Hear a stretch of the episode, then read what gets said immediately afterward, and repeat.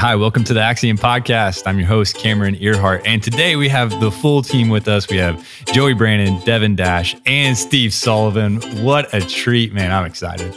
But we're going to be talking about Legoland today. Devin took his son recently on a trip there, had a great experience. And so we're going to lean on Devin very heavily to tell us about that experience and, and tell us just some of the things you learned, some takeaways from visiting Legoland and the research you've done. So kick us off. Let's talk about it. Yeah, I'll just say before I do that, it was nice because it was a vacation, but I back invoiced and reimbursed the, the expense because I learned so much about business at Le- Legoland.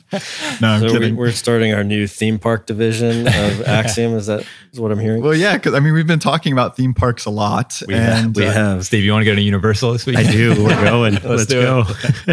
but I no, I, I'm excited to to talk about this because I'm excited about a lot of things in life. Um, You're but, a very excitable person. but I, I liked Legoland a lot, and and especially just reflecting on that experience and planning for it because yes, we've been talking a lot about theme parks, but I'm realizing how great of a place that they are to view business activities happen at a very high volume.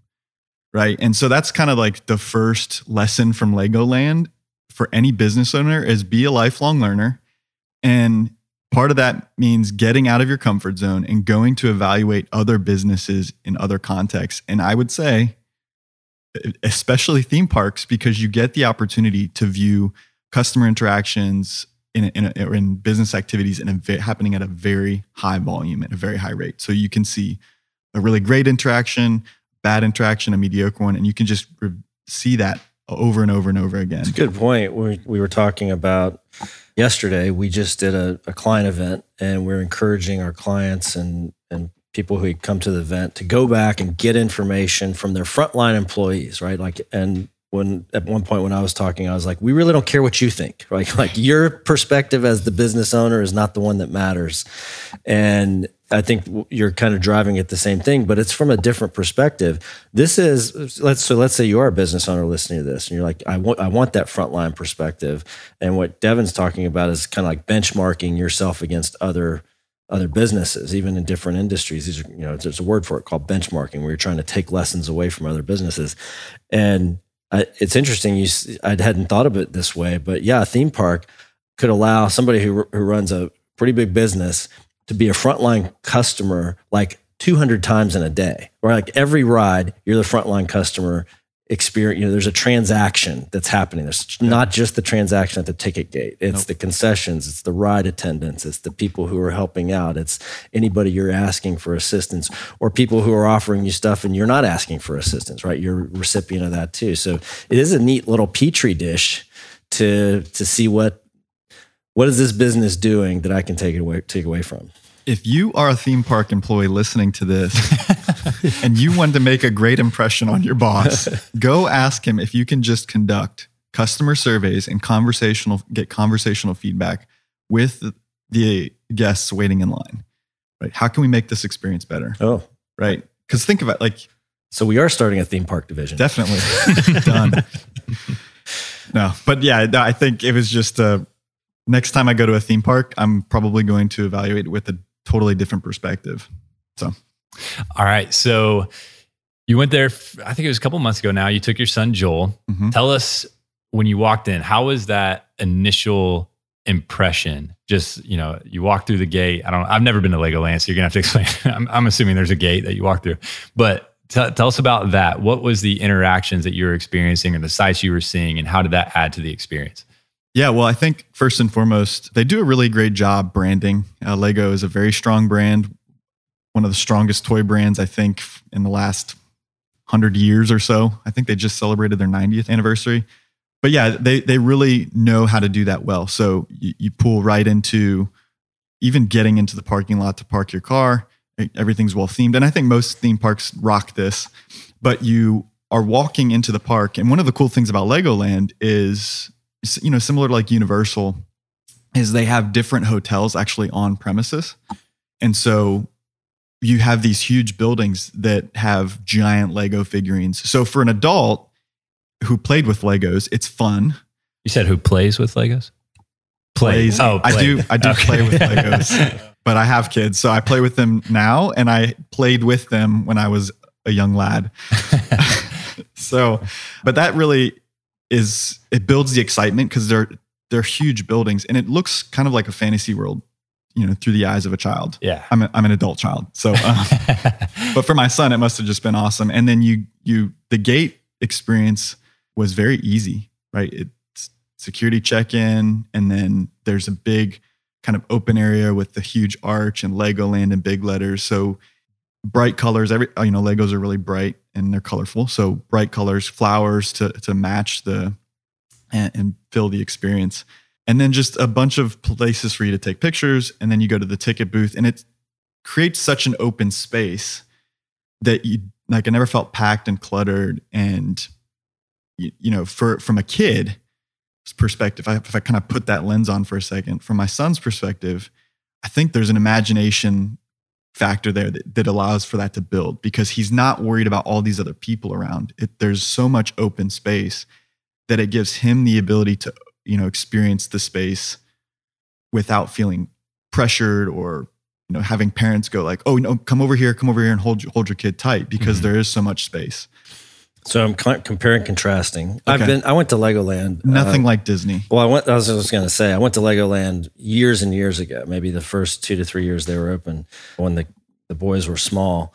So the hotels and stuff weren't there yet. But I, I hear exactly what you're saying. I, and I remember walking in, and you know, like you said, most theme parks rock this. Where like the approach, the the kind of winding walkway to even get to the ticket booth. There's, you know, huge things made out of Legos. They're like super glued together so they'll withstand Florida summers, you know, right?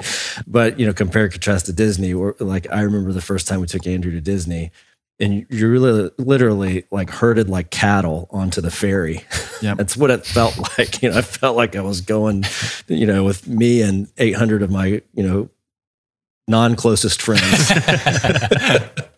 and it, it was it's a much, it's funny. I'd never thought about this before, but it's a very different experience because even after you get through, and, and part of it is just the volume that happens at right. Magic Kingdom, but Legoland is very popular as well. But even then, you get through the ticket area, you get you kind of walk under the train tracks, you and then you walk into that like town square, and it's still just like wall to wall people, and then they squeeze you down this little funnel into Main Street, and it is a it's sensory overload yeah. for the kids, and it is, you know, for parents. I you know, could, I don't know if it's claustrophobic, but it's it's just a well, it's, it's a, a, totally different. Provides experience. you with an insecure feeling, especially if you have young children. And I'd, I'd say that's probably maybe a variable that is different between Legoland and Disney. Like Disney, you have adult people like who love Disney and they go there every weekend, and so you're you're not just trying to cater to that crowd, but you also have little small children yeah that are being brought to the happiest place on earth for the first time. So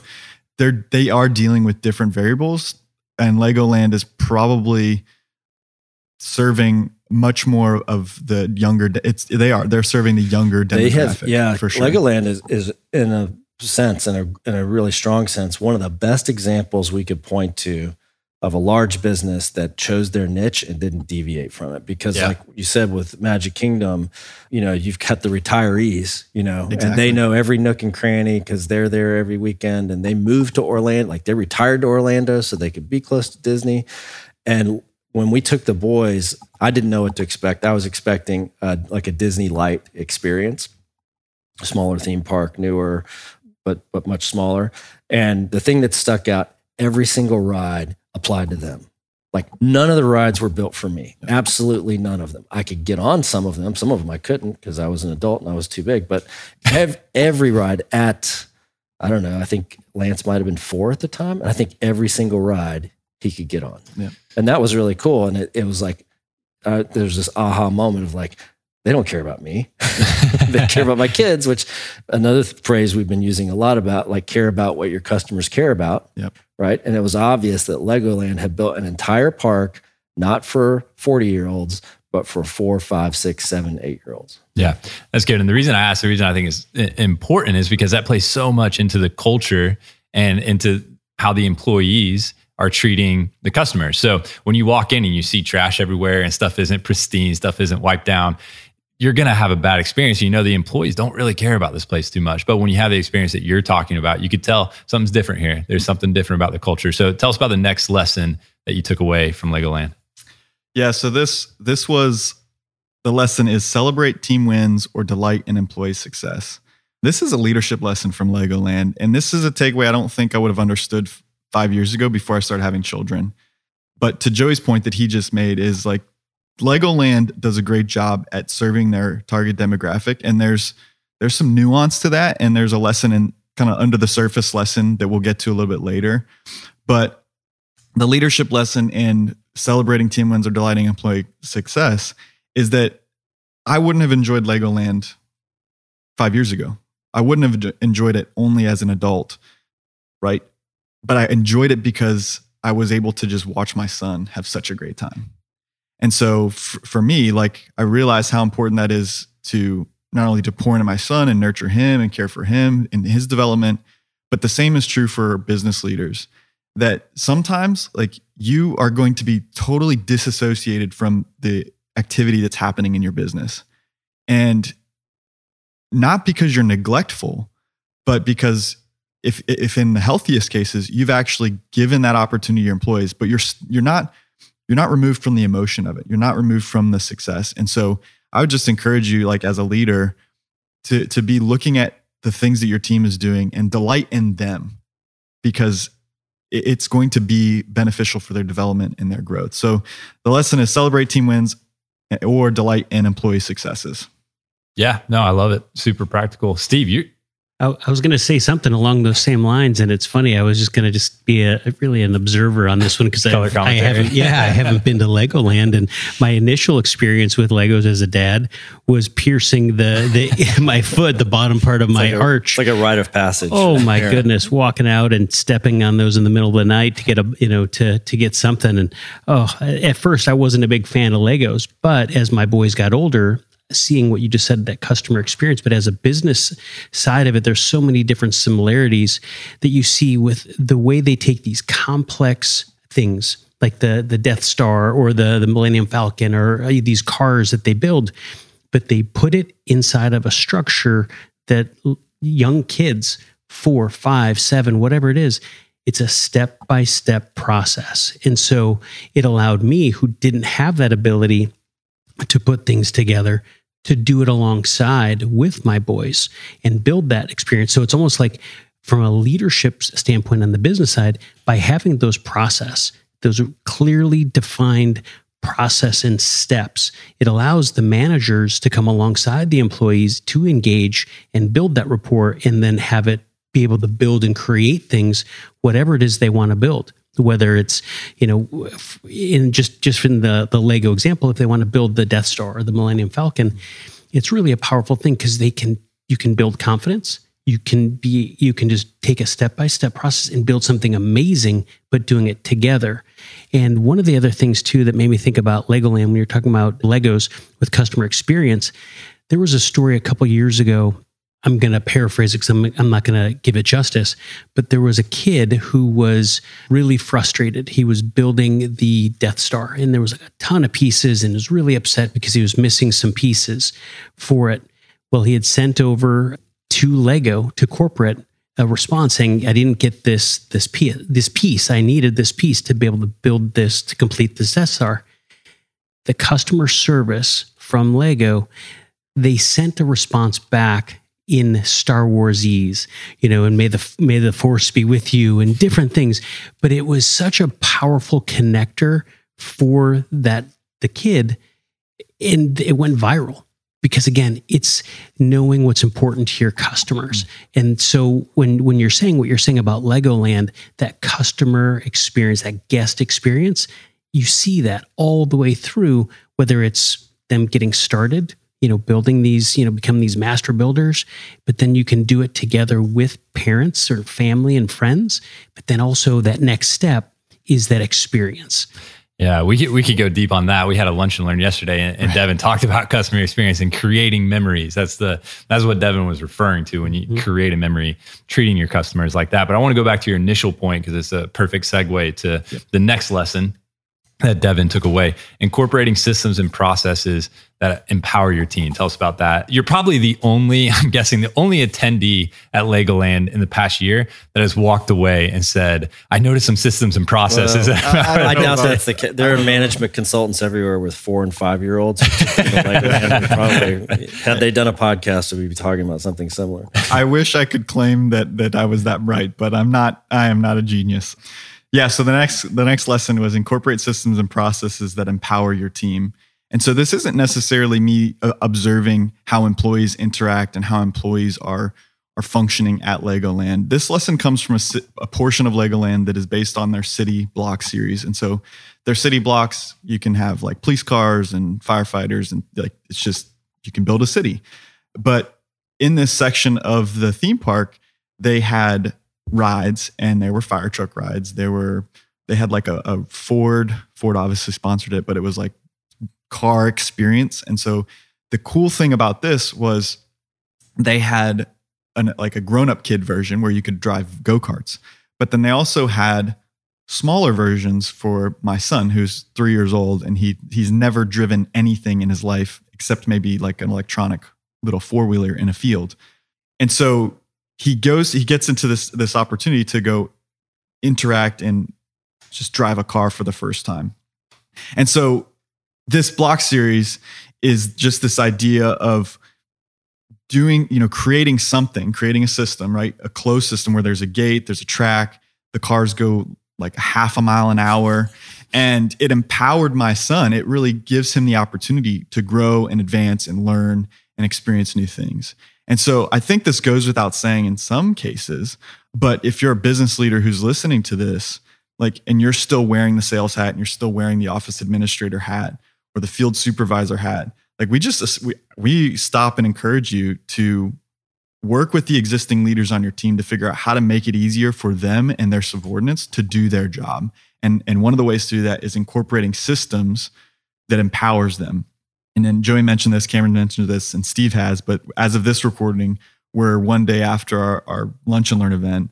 And one of the takeaways of, of this event was, you know, it was it was an event focused on the recession, but one of the focuses was we are in any season, but especially during slow seasons in your business, you have immense opportunity to start building and incorporating those systems and, and building those processes that actually empower your team. And so I think maybe in that portion of our lunch and learn and another takeaway that applies here is if this lesson is is resonating with you to incorporate systems and, and build processes or buy softwares that are going to empower your team don't do this alone right? Go talk to your leaders go talk to your field supervisors and ask them hey like be honest i'm wearing the sales hat i don't want to wear the sales hat anymore.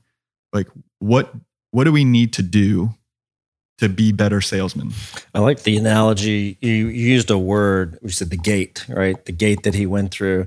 And this is common at like theme parks for the small kids. There'll be a place like Busch Gardens has this as well. It's like a kid zone. Yep. There's one entrance in, there's one entrance out, right? So the parents can kind of park themselves at the entrance and like go do your thing, you know, four year old or five year old, or, or in my case, 14 year old. Yeah.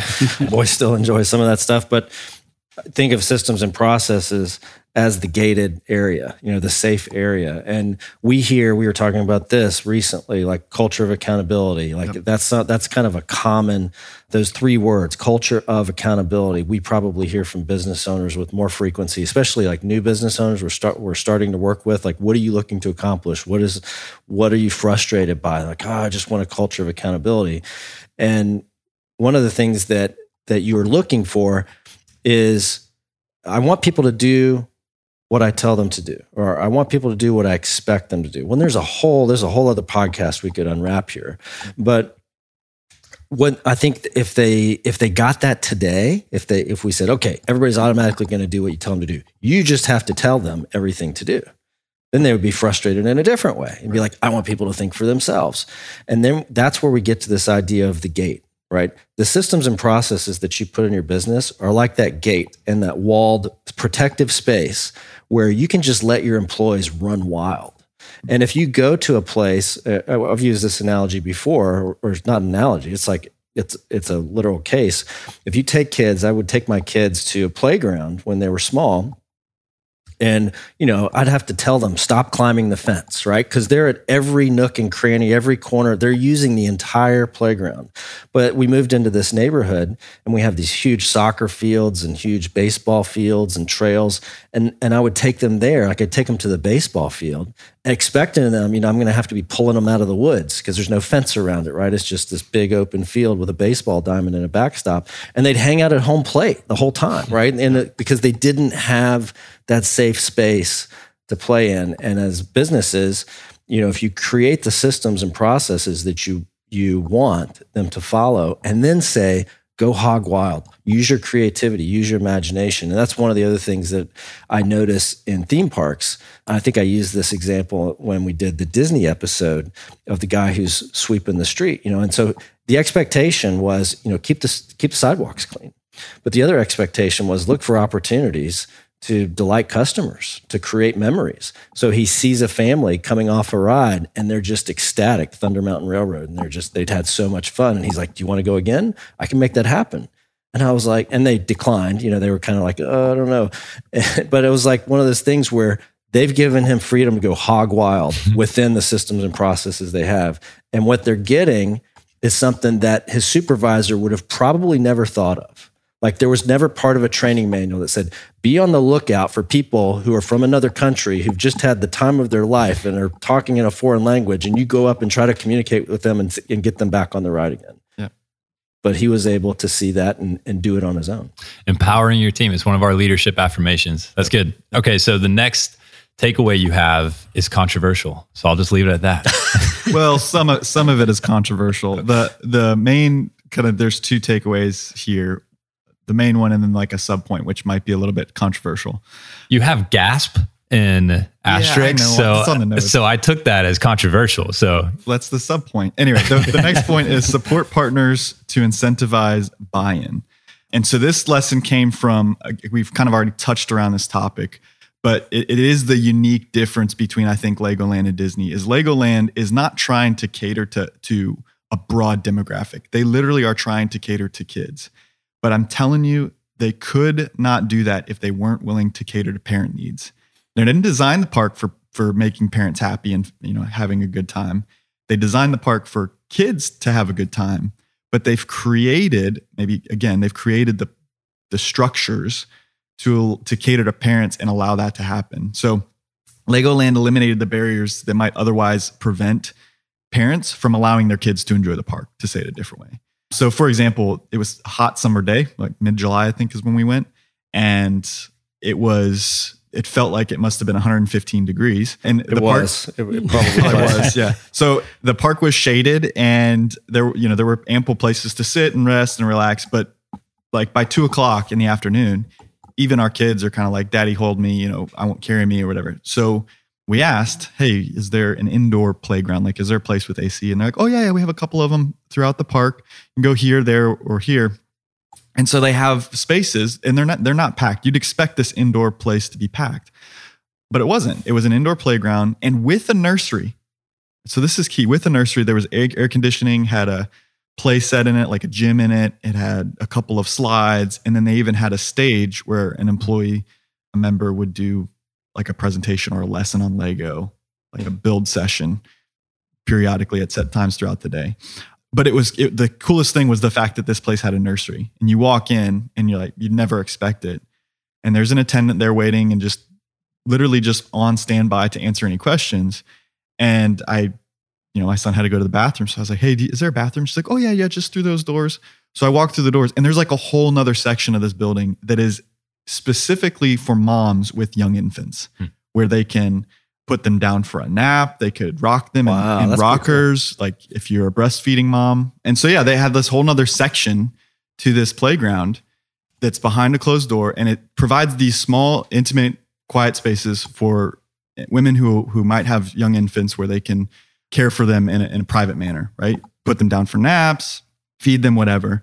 Uh, changing tables it was just really it was really a unique experience that i never expected. So and you can imagine that would be really important for for growing families. And this is this kind of this i think a real life business example. Cameron i don't, I don't know if you feel comfortable speaking to this kind of off the cuff. He's uh, gonna have to now. Yeah it's not in my show notes but I, I i have some other notes to help through talking points. But support partners to incentivize buy-in. You have a client who is in the construction and home building business that has kind of owned this idea, knowing that they need their trade partners in order to be able to support the the work that's happening to make not the subcontractors happy necessarily, but to make the end user, the homeowner, happy. So, you know, that I think you don't have to speak to, I guess I just did. But we see that in in construction and contracting businesses where your end user might not be it's not your subcontractor, but you need to incentivize, create incentives and and support for your partners, your your trades, in order to make that end end experience really magical for that customer. So I want I don't want to move on from there yet because we have the sub point. And another kind of area that this supporting partners to incentivize buy-in showed probably the most uh, was most explicitly seen was that when it came to Legoland, like every other theme park that I've ever been to, seriously, ever been to, Busch Gardens, Islands of Adventure, Universal, whatever it is, what is the one thing that you are always looking for on a hot summer day? And beer and drinks for the kids. Oh yeah, right. Oh, so, I, I maybe I'm I'm kind of blowing this way out of proportion, but every time I've been to a theme park, you have to wait in line. You have to unscrew your cup. You have to give it to the you know the, the attendant, and you have to wait for them. You know they ask you what you want to drink, right? And sometimes the lines are like ten people long, and no matter where you go, it, it always seems like you have to wait for this experience to happen. You have, right? This is like the the aha moment because you're right. Everywhere else I go, I have to get my own drink. Well, ex- until I go to a theme park, and then I and then I have to wait on a, a 19 year old to. Yes. So Legoland has mastered this, and I know that I know that they're losing money on this. Okay, and I think they know that they're losing money on this. But all throughout the park, I kid you not, you probably could not go 75 feet without seeing one of these Coca Cola freestyle stations. That there were two of them and it was just a small little bar area but you could you could buy a souvenir cup or you, you know they let you bring in water bottles and you could fill up unlimited refills all day. If you bought one it was like 20 bucks. If you bought two of these souvenir cups it was like 17 bucks and if you bought three of them it was 13 bucks so but there's no attendant at the station right and so no matter like it just so how many 16 year old older siblings did you see with their mouth underneath the fountain? Zero. Zero. Right? None. And, and so some of this is, I think, if you do buy the cup, there's like a little sensor on the machine that you can only use so every so often, right? So we imagine that you know if somebody really wants to work hard, they could drink a 64 ounce souvenir cup worth of Coke in 20 minutes. There's an RFID tag that's yes. also tracking whether they went to the restroom or not, and you know if there's no bathroom visit, there's no refill. So that rabbit trail aside, it was it was such a great experience though because like it's hot, your kids want you to carry them. Oh, and by the way, Daddy, I want to drink okay, let's go wait in line for 30 minutes to get a drink. Yeah. Like that's just ridiculous. But Legoland said, no, we're not going to have that. Let's just amp up the number of freestyle stations we got. You can get water and ice. And we never were thirsty. I never heard my kid complain about being thirsty or needing water or anything like that because it was just always there. And so this is where the controversial topic comes in because the, I think the other sub lesson here is restructure or eliminate staffing when automation and self serve allows. And the reason I say that is because, you know, in some parks, yeah, they have popcorn and other goods that you can buy at these stations. So they're not just serving drinks. But that staff attendant is, I mean, getting paid $15 an hour. And so you either have to, as a business, jack up the prices of your good, your Cokes and your popcorns and your snacks, or you can make it affordable for families to do that and just have self service there for, for something that really does not acquire, like, you're not hiring out of college to to get somebody to run that stand. Yeah. And it's and I think too like this is not a bad thing. I know there's a lot of controversy around automation and you know replacing people with robots and that is a whole we could do a whole nother podcast on that topic. But what I'm saying is like eliminate unnecessary expenses where you can get the customer to do it, right? In a, in a way that the, nowadays it's not the customer's not going, "Wow, I can't believe they're making me do this myself." Like no, it's it's yeah, actually empowering. I, I think Legoland knows knows what their product is, right? So their product is not selling Coke. Their product is selling an experience. Yeah. So if that's your product, that $15 an hour goes not into having an attendant behind a counter, it goes into having, you know, that same 19 year old goes through an intensive four week training and how to build the Death Star and then stands on the stage you were talking about earlier and teaches little kids how to do cool things with Legos, right? And so I think knowing what your product is and, and if we look at other businesses, you can see this where we, you know, you're trying to make pennies and you're passing up dollars. Yeah. And, and it's so it's not just about spending, but it's about where you're trying to make the money. And you could be spending an inordinate amount of time, effort, and energy trying to move things or, or sweating the lack of profits on different things that are that are going like I don't know if anybody at Legoland's really sweating the lost opportunity cost on Coca-Cola profits by offering cheaper all-day refills. Right. so now I'll give you a, diff- a different example. When we talk about automation, like where is the where is the controversy in this?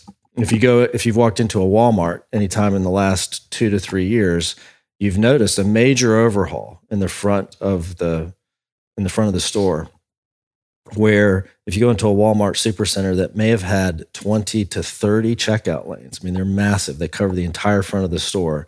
And you walk into one today, regardless of the time of day, there's only going to be two of them open. One's going to be at the very far end of the store where the groceries are. And the only reason that that's there is because they have to have an attendant for alcohol purchases. The other one's going to be in the very middle of the store. And the only reason that one's there is because they have to have an attendant for tobacco purchases. Every other aisle is closed. And in, in their place are now eight to 10 self checkout terminals, right? But Walmart is being consistent the same way that Legoland is being consistent. Legoland's product is experience.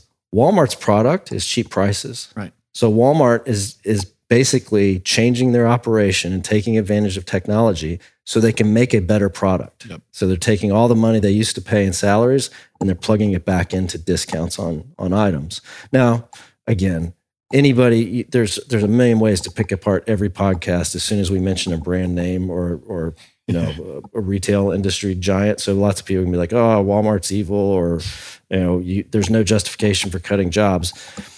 Pick it apart if you want but they're being consistent right? And i i love the illustration at legoland. They know what their product is Yeah. and they're not going to you know let's as business owners let's not try to squeeze dollars out of every single thing we do unless it's your main product Yep. because i guarantee you they're paying a lot of attention to ticket prices Yep. Yep. And and you mentioned a second ago, they're focusing more on creating the customer experience, creating the memories. So they're more they're more worried about building an environment that's going to provide memories than they are about having someone who's going to hand you a Coke. So Devin, talk to us a little about that. I know Steve mentioned it about that Yep. story. That was great. Yep. Uh, but it sounds like you also experienced that while you were there. Yeah, yeah. And so great customer service. Uh, This also comes from our lunch and learn yesterday. So great customer service creates memories, not just experiences.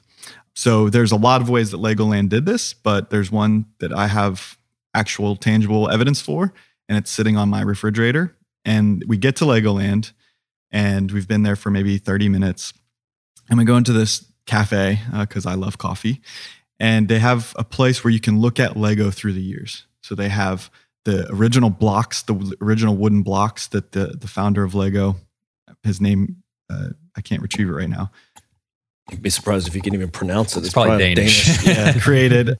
I want to say it was like I'm not gonna try. Sven. Uh, Sven. So yeah you you go into this and there's a video of how legoland was created and then there's this area where you can look at these mini like kind of mini legolands parks that, that show all of the the brands and, and maybe the the labels that they use. So the city the harry potter the hogwarts whatever. So we're walking through this little area. There's another little place where you can take six lego blocks and you can stack them any which way you want. And you fill out a card and you put your name on it and you put it on this wall, uh, which was really cool because I don't know if you know this, but if you have six four by two Lego blocks, there's like 16 million or billion. There's a lot of combinations. No way. It's yes. a billion. Uh, it, it, I think it might be 16 million, but it's still a ton With of six? with with Yes, with six All right. four by two Lego blocks. Joey's going to do the math in his He's gonna head. do math in his head. I'm gonna go gonna go into one of my kids' rooms and I'm pulling out six four by two Lego blocks and we're gonna we're gonna start challenging ourselves to whittle down the number. And, and you see this wall of different creations That's and pretty cool. emulations that people had. So, right. So that was cool. It's not a memory necessarily, but it is definitely an experience. You're that- telling us about it, so obviously you remember it. Yeah. So it qualifies as a memory. There you go. So, but the next thing was they have this area where they have the minis, right? So Lego has started to capture on a secondary market of collecting their little miniature figurines, right? So not even oh, the little guy, the little spaceman and stuff. Yes, yeah. Oh, so not even the whole projects, but just these little mini figures. And there's like, there's probably 200 of them just behind this glass case. And so I'm looking at my son, I'm like, oh, look at that one's cool. And a, co- a worker comes by and she was like, oh, would you like to trade one in? I was like, what? So this this comes because dad didn't know better. You can actually bring anybody can bring their mini figures, and any park employee has on their name tag like four or five other mini figures. And you can mix and match and trade in combination. Doesn't matter how hmm. damaged the Lego is, it doesn't nothing. Can I take the head of that guy and trade you the head of my guy? Yes. That's awesome. Yes. And so I said, Oh, I was Get like, a well, Frankenstein Lego. Right. So dad, like I wasn't trying to fish here, but dad's like, oh, we'll we'll go to the store and we'll get you a little mini Lego figure. And if you if you like another one that you Oh, see, you went for the sympathy play. I did not. I just I didn't even look at her. I know was what's coming. That, I know what's coming. right? But it's a memory. And she said, oh, here, which one would you like? She opened the glass door and Joel picked my my son Joel picked out the Lego that he wanted, and now it is on a little magnet sitting on a refrigerator, Hmm. right? Because this young lady said, here, right, Lego has empowered her to create a memory, not just an experience. Hmm. So look for those opportunities to really just delight your customers. Like I, I told my wife, I said, I'm not going back to Legoland unless you three come with me because like you guys need to experience and enjoy this place. Yeah, th- this is a side note to that, but I heard on the radio on the on the Joy FM a couple weeks ago, they're now allowing you to customize and build your own that look like you, and you can order it, and it's like ten dollars. So we have nieces and nephews, so like Chaley, we got it figured out. we got Christmas covered. We're good to go. There you go. All right. And so the last point, and, and we'll start to close with this. I want you to talk about capitalizing and profiting from waste. I know where you're going with this one, so I'm excited for you to share it. And then I want to share some financials after this with the company that I, I think are fascinating. But tell us about that waste part. Yeah. So capitalizing on on and profiting from waste. So I might be stretching here, guys. I'm not, not gonna lie, but Legoland doubles the impact of its dollar with its premium parking. So here's what I mean. On the one hand, they get paid for premium par- premium parking spots, which isn't a new concept, right? They are closer to the park. You don't have to walk as far. If you have a lot of children, that could be uh, worth it. Except that these parking spots are covered with sol- solar panels. So think of every parking lot in the world that is massive, and you're like, this is a complete waste of space, right? Not for the business, but just for the earth, right? I'm, I'm going to go down that road for a second. Legoland has said, okay, well, we, we're going to have premium parking. How do we make it more premium than just closer? Well, let's not just cover it with, with you know, aluminum or, metal awnings. Let's put solar panels on it. And so they invested in those solar panels, which now, on the second hand, are generating enough power to, to provide electricity for the entire Legoland hotel, which sits on the property. Really? Mm. And not That's only a lot of solar panels. but it's great for the environment, right? Like, yes, the, there's asphalt and all that, but now they're they're in a sense off the grid for this Legoland hotel because it literally powers everything. so they guilt you into buying premium parking that's also great for the environment. No, they don't guilt you into doing it like at they all. should be. Like they're missing a sales marketing opportunity here. Like, do you know that Well- you're going to be parking under a solar panel before you have the opportunity to buy premium parking? So if you are a Legoland executive and you're listening to this, you heard it here first. You should just cover your entire parking lot with solar panels, and then you should start crediting out that electricity and create your own separate stream of income by farming out that electricity to other area businesses. Joe, Joey, did you lie to Devin at one point about how big our audience is on the podcast? as far as I know, it's just our moms at this point. I just told him to dream big. Dream big. All right, now let's jump into the financials of Legoland because I think this is very fascinating. So, They're a Danish company, so their their numbers here are in the Danish kronen, which to give you the math is one Danish kronen is equal to 0.14 US dollars. So back in 2005, the business was the annual revenue for Lego Group was 6.3 billion Danish kronen, which is equal to about 850 million. So that's 2005. 2020, 43 billion Danish kronen that's almost 7 billion US dollars. So they have been crushing it over the last 15, 20 years. And then when we get into their actual financials, take a guess, take a wild guess, Joey. What is their operating profit margins? Well, you're making me guess, which means they're going to be astronomical. I know. I see you're going to guess high. um, I mean, 50%. So they're at 31%. But when you're talking 31% operating profit. Yeah, just to uh, give you some context, most of the small businesses that we work with are going to be somewhere between seven, eight, up to maybe 20% in highly high service industry type businesses are going to be at the higher end of that scale. And the more materials manufacturing type stuff, the lower end of the scale. So 31%, we don't have a client that's anywhere near that. And, and this is a multi billion dollar company. Right. A manufacturing company primarily. Yeah, yeah, good point. Eh, but you know, it's like it's kind of like Apple. You know, Apple has extreme extremely high profit margins. They're also a manufacturing company, but they're a technology company, but the, you know, they sell manufactured goods. Mm-hmm. In both cases, both of these businesses benefit from an incredible brand that's been built by an excellent product over a long number of years. So they're able to charge a premium. You know, that I don't know what those block well, obviously those blocks cost about 20%, you know, of what you pay for them. so it's it's a great business, but you get there by doing all the things right that Devin's pointed to, you know, in his experience. I would imagine that if we were able to, which would be, I mean, this is kind of the trip for the kid and me, a trip to, you know, a Lego manufacturing facility and a, a, walk through the design center where they're coming up with the concepts for new themes, or it's you know, Harry Potter or Top Gun, or, you know, whatever the next iteration is going to be, I think we would find a lot of these same lessons, you know, in terms of systems and processes that allow employees to be incredibly creative and get in a wide degree of latitude, celebrating wins, uh, always keeping the customer in, in the in the forefront, not sweating things that don't really matter, like cokes, you know, or, mm-hmm. or not sweat it. You know, I don't know what that looks like in a manufacturing facility, but I would imagine they're given the error rates that you talked about, Devin, they probably are at the forefront on the technology spectrum in terms of the equipment that they use to manufacture the goods. So cool company. I mean, it's it's fun that we're talking about this because I had I don't know tons of Legos, tons of Legos. I had so many that at one point my mom made this huge. My mom was a sewer, and she just took this huge piece of denim, and it was about six to seven feet across. It's like a big circle and she put a drawstring all the all the way around the edge of it. And so it was brilliant design because I could plop this thing down in the middle of the living room and there's this huge pile of Legos. And I would make what was in the the instructions once, right? And then I'd never see that thing again, right? And it was yep. just kind of like I said, the Frankenstein creations that I would make. And then when it was time to clean up, you just pull this, you know, drawstring up and I look like a Lego hobo you know, with a big sack over my shoulder. You know, but so this is fun and it, it is an extraordinary experience. I would say, like, eh, for me, eh, I think eh, I'd like to go back with some small kids. I had more fun watching the the little kids and the car ride. Oh yeah, you know that was so much fun just to watch like two and three year olds having a ball mm-hmm. on yeah. these little cars.